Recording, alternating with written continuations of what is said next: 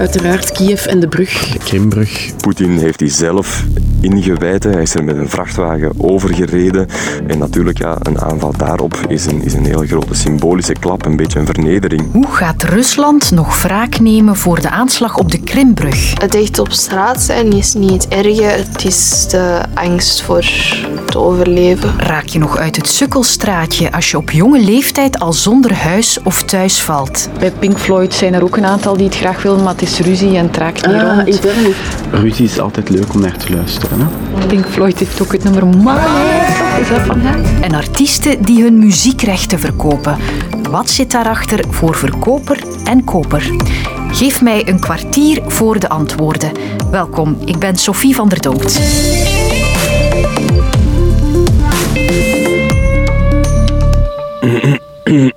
Vanmorgen stond collega Marijn Trio met zijn ploeg klaar om Oekraïne binnen te rijden en daar opnieuw verslag uit te brengen over de oorlog. We staan voor de grens, dus we zijn in Polen aan het wachten en aan het aanschuiven voor de Oekraïnse grens. Dus dat is eigenlijk geen zware controles, hè, maar dat duurt gewoon lang omdat die hele bagage wel checken en zo. Nu nog drie camions voor ons en één vrouw in een auto, een Poolse vrouw. En dan rijden er af en toe zo wat hulpverleners voorbij. Daarnet kwamen er een paar Italiaanse busjes met hulp uh, voorbij, die, die mogen dan gewoon doorrijden. Marijn hoor je dadelijk terug. Terwijl hij nog wat aanschuift, kom ik nog eens terug op die grote ontploffing van zaterdag. Het was een enorme vuurbal die ontstond op de Krimbrug. Een verbinding tussen het vasteland van Rusland en het schiereiland de Krim, dat in tweeduizend veertien ingelijfd is door Rusland. Cruciaal ook voor treinen die via die brug militair materieel naar Oekraïne kunnen vervoeren. Maar door de explosie zijn delen van de spoorweg in zee gestort. Verschillende theorieën zijn al verspreid. Van een vrachtwagen die uit Bulgarije kwam met een bom erin, tot een onderwaterdrone die de explosie misschien veroorzaakte. Wellicht gaan we het nooit zeker weten. Maar in elk geval, een miljardeninvestering van Poetin vloog voor een stuk aan flarden zaterdag. En gisteren kwam hij dan met zijn conclusie dat het zeker een terreurdaad was van de Oekraïnse inlichtingendiensten. Оперативная информация говорит о том, что взрыв, устроенный восьмого октября, это террористический акт. Vandaag heeft Rusland dan massaal raketaanvallen uitgevoerd op verschillende steden in Oekraïne. Onder meer in Kiev, waar correspondent Wessel de Jong moest gaan schuilen. Hoge, grote rookpluimen stegen er meteen op. Het waren echt ontzettende, ontzettende klappen. Ik zit nu in een schuilkelder met een man of twintig, dertig van het hotel. Is iedereen naar beneden gegaan. Wraak, zegt Poetin. Antwoorden van de kant van Rusland zullen hard en En dat brengt mij weer bij Marijn in de wachtrij aan de grens met Oekraïne. Hoe schat hij dit in? Het is een zuivere wraakactie als je kijkt ook naar de doelwitten die er uh, geraakt zijn. Er is quasi niks militairs, hè. Dus een militaire logica zit hier duidelijk niet achter. Er zijn raketten in het centrum van Kiev neergekomen, bij het uh, Shevchenko Park. Echt centrum, centrum. Tot nu toe was dat eigenlijk nog niet gebeurd.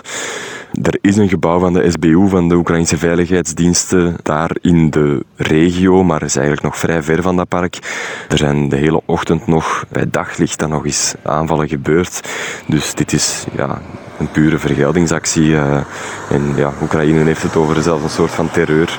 Het is natuurlijk inderdaad, als er bij daglicht raketten in het centrum van de hoofdstad neerkomen, dat is natuurlijk om schrik aan te jagen. Hè. En dat zal zeker ook wel werken. We hebben in deze oorlog al enkele keren over een gebeurtenis gesproken als een mogelijke gamechanger. Die explosie van dit weekend zou nog eens zo'n incident geweest kunnen zijn. Maar dat is toch altijd moeilijk te voorspellen, hè? Absoluut. Maar het, het is zo dat Poetin heeft in het verleden al eens gezegd, we werd een beetje meewarig op gereageerd, maar Poetin zei, we zijn nog niet, eigenlijk nog niet echt begonnen. begonnen in Oekraïne. Daar werd meewarig op gereageerd in de zin van dat Rusland inderdaad ja, militair wel al bijna alles in de strijd heeft gegooid op het terrein, uh, dat het er niet in slaagt om veel grondgebied te veroveren en dat Oekraïne er zelfs in slaagt om grondgebied te heroveren. Maar dat neemt niet weg dat Rusland effectief nog heel wat militaire capaciteit heeft om aanvallen zoals vandaag in heel Oekraïne uit te voeren. Gewoon raketten, uh, welke raketten dan ook, want Rusland gooit alles in de strijd, ook uh, luchtafweer die gebruikt wordt om doelwitten op de grond te raken. En dat is iets waar Rusland tot nu toe, ja, het klinkt misschien cynisch, maar spaarzaam mee is omgesprongen, hè. Er zijn nog niet zoveel aanvallen geweest op, uh, op het centrum van steden, laat staan op het centrum van Kiev. Dat was eigenlijk nog niet echt gebeurd tot nu toe. En dan zie je, ja, je kan, Rusland kan heel gemakkelijk raketten afvuren op het centrum van Kiev. En dat is natuurlijk een nieuwe evolutie in deze oorlog. En uh, uiteraard uh, kan dat nog even blijven duren. En dat is toch zeer onrustwekkend. Goed, ik denk dat je het belangrijkste verteld hebt, hè? Of moeten we toch nog iets toevoegen om de uitleg uh, volledig te maken?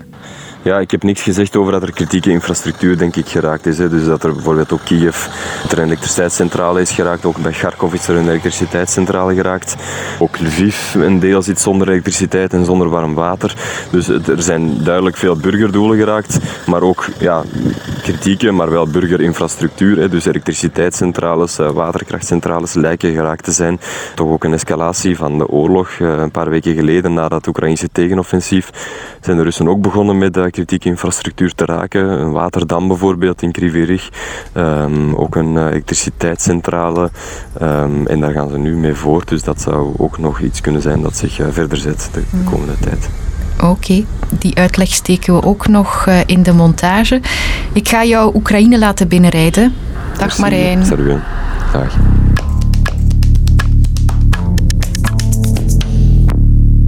Het ding was, van de volwassen daklozen in België is één op vijf jonger dan vijfentwintig. Ja, dus ze hadden een aantal van zesduizend, dus twaalfhonderd daarvan waren tussen achttien en vijfentwintig. Ja. Dat zijn harde cijfers. Een vijfde van de daklozen in ons land is nog maar een jongere tussen achttien en vijfentwintig. Dat staat vandaag in een nieuw rapport van de Koning Boudewijn Stichting. En opvallend, veel van die jonge mensen hebben een verleden in de jeugdhulp. Ze hebben er vaak al een heel traject op zitten van instellingen, pleeggezinnen of andere vormen van opvang.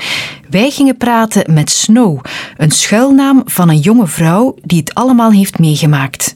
Mijn moeder was dakloos omdat zij mij kreeg. Ze heeft mij uiteindelijk naar een instelling gebracht. Dan heb ik een tijdje in het pleeggezin doorgebracht. Terug naar een ander pleeggezin. Terug naar mijn moeder, dan terug pleeggezin. Een tijdje op straat, dan internaat, instelling. Terug even op straat, nieuw pleeggezin. Als je geen adres hebt, verlies je recht om naar school te gaan, om te gaan werken, om praktisch te leven of ook maar iets in orde te krijgen. Het echt op straat zijn is niet het erge, het is de angst voor wat straks, als moet ik eten. Het is de angst voor te overleven. Meestal in parken waar dan jongeren aan het spelen zijn, omdat als je bij de jongeren in de buurt gaat liggen, dan lijkt dat gewoon dat je een dutje aan het doen bent tijdens de dag, terwijl vrienden aan het spelen zijn. En dan 's nachts wakker, want 's nachts is ja, te gevaarlijk om te gaan slapen. En ja, als je achttien wordt, dan trekt ook alles ineens hun handen terug van. Dus je weet ook ineens niks meer, want ja, eerst zorgen ze alleen voor u en dan ineens staan ze er alleen voor. Je hebt de rijkste van de rijken en dan heb je de rijken, de hoge middenklasse, de middenklasse, de lage middenklasse. Uh, mensen in armoede, mensen in zware armoede en dan heb je de daklozen. En van de daklozen naar boven gaan is bijna onmogelijk. Van, vanuit de armoede al gewoon in de middenklasse geraken is al bijna onmogelijk, laat staan van de dakloosheid. Een heftig verhaal van iemand die al jong dakloos werd en ze werpt het zelf al op. Dat is zowat de diepste put om uit te klimmen.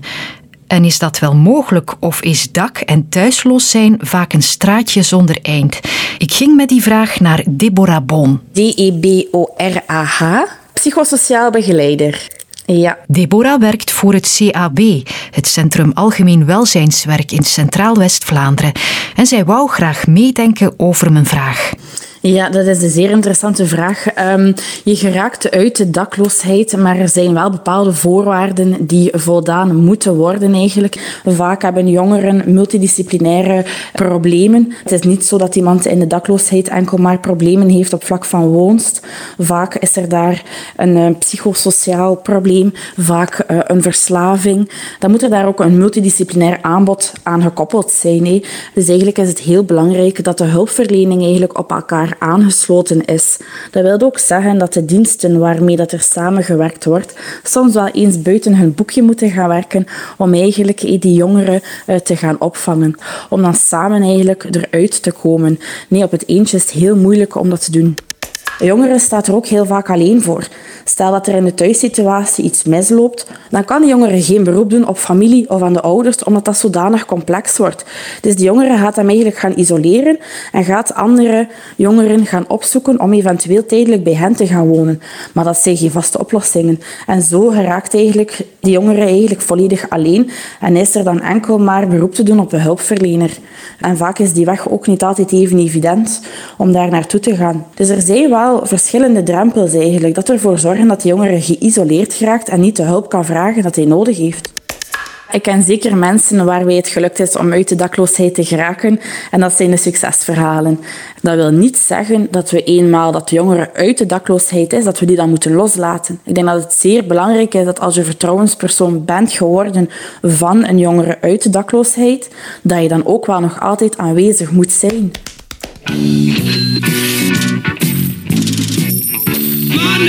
Het is ruzie bij Pink Floyd. En over de inzet van die ruzie hebben ze in negentien drieënzeventig dus zelf al een nummer gemaakt. De Engelse band was van plan om de muziekrechten te verkopen, maar onderlinge twisten en meningsverschillen houden een deal voorlopig tegen.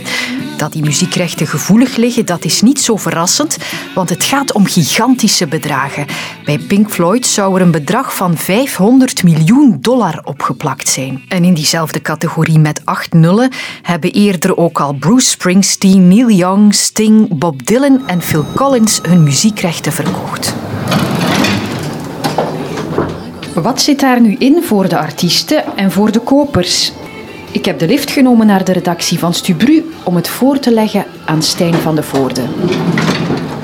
U weet, als je die rechten verkoopt, zoveel geld ga je er zelf nooit meer kunnen uithalen. En bijvoorbeeld vijfhonderd miljoen voor Pink Floyd, honderdvijftig miljoen voor Neil Young. Zoveel geld kan je zelf nooit meer verdienen. Dus als artiest weet je dat jouw kinderen en de volgende generatie die daarop volgen, als die niet heel onverstandig met, met het geld omspringen, gaan zij er nog heel lang plezier van kunnen hebben. Ik denk dat Noel Gelger op een bepaald ogenblik zei, uiteraard ga ik ooit mijn rechten op mijn nummers verkopen, want als ik het overlaat aan mijn kinderen, gaan ze die waarschijnlijk gewoon ruilen voor een PlayStation. Anderzijds weet je ook dat je het dan volledig uit handen geeft. Als je kiest voor het geld, dan zijn er altijd consequenties. En een, een goed voorbeeld daarvan is Neil Young was kwaad dat Beck, een andere artiest, een nummer van Neil Young vorige week nog heeft gecoverd. Oh man, take a look at my life, I'm alive like... En dan was hij kwaad, want dat werd dan gebruikt in, in een reclamespot voor, uh, voor de N F L. Maar dat is nu eenmaal de consequentie. Ja, maar je hebt je rechten verkocht. Eigenlijk geef je dan wel de toestemming om jouw muziek te laten gebruiken in wat dan ook. Voor frisdrank, voor vier bij vier auto's. Het maakt niet uit. Eigenlijk zeg je dan, als ik het verkoop, gebruik het maar waar je wil. En daar mag je niet hypocriet over doen.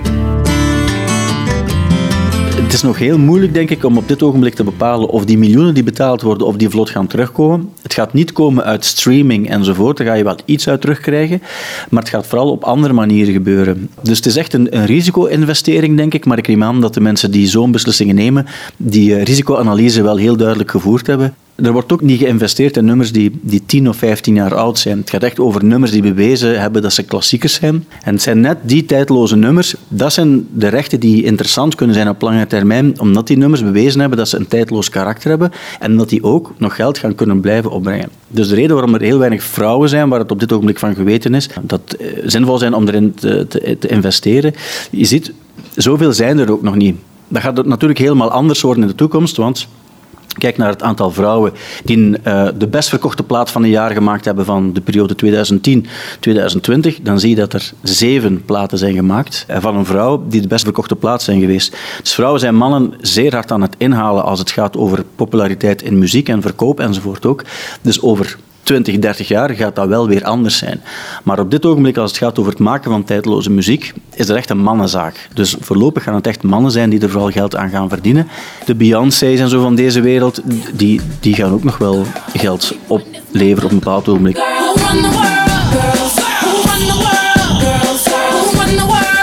Bij vullen vandaag plichtsgetrouw ons Sabam-formulier in.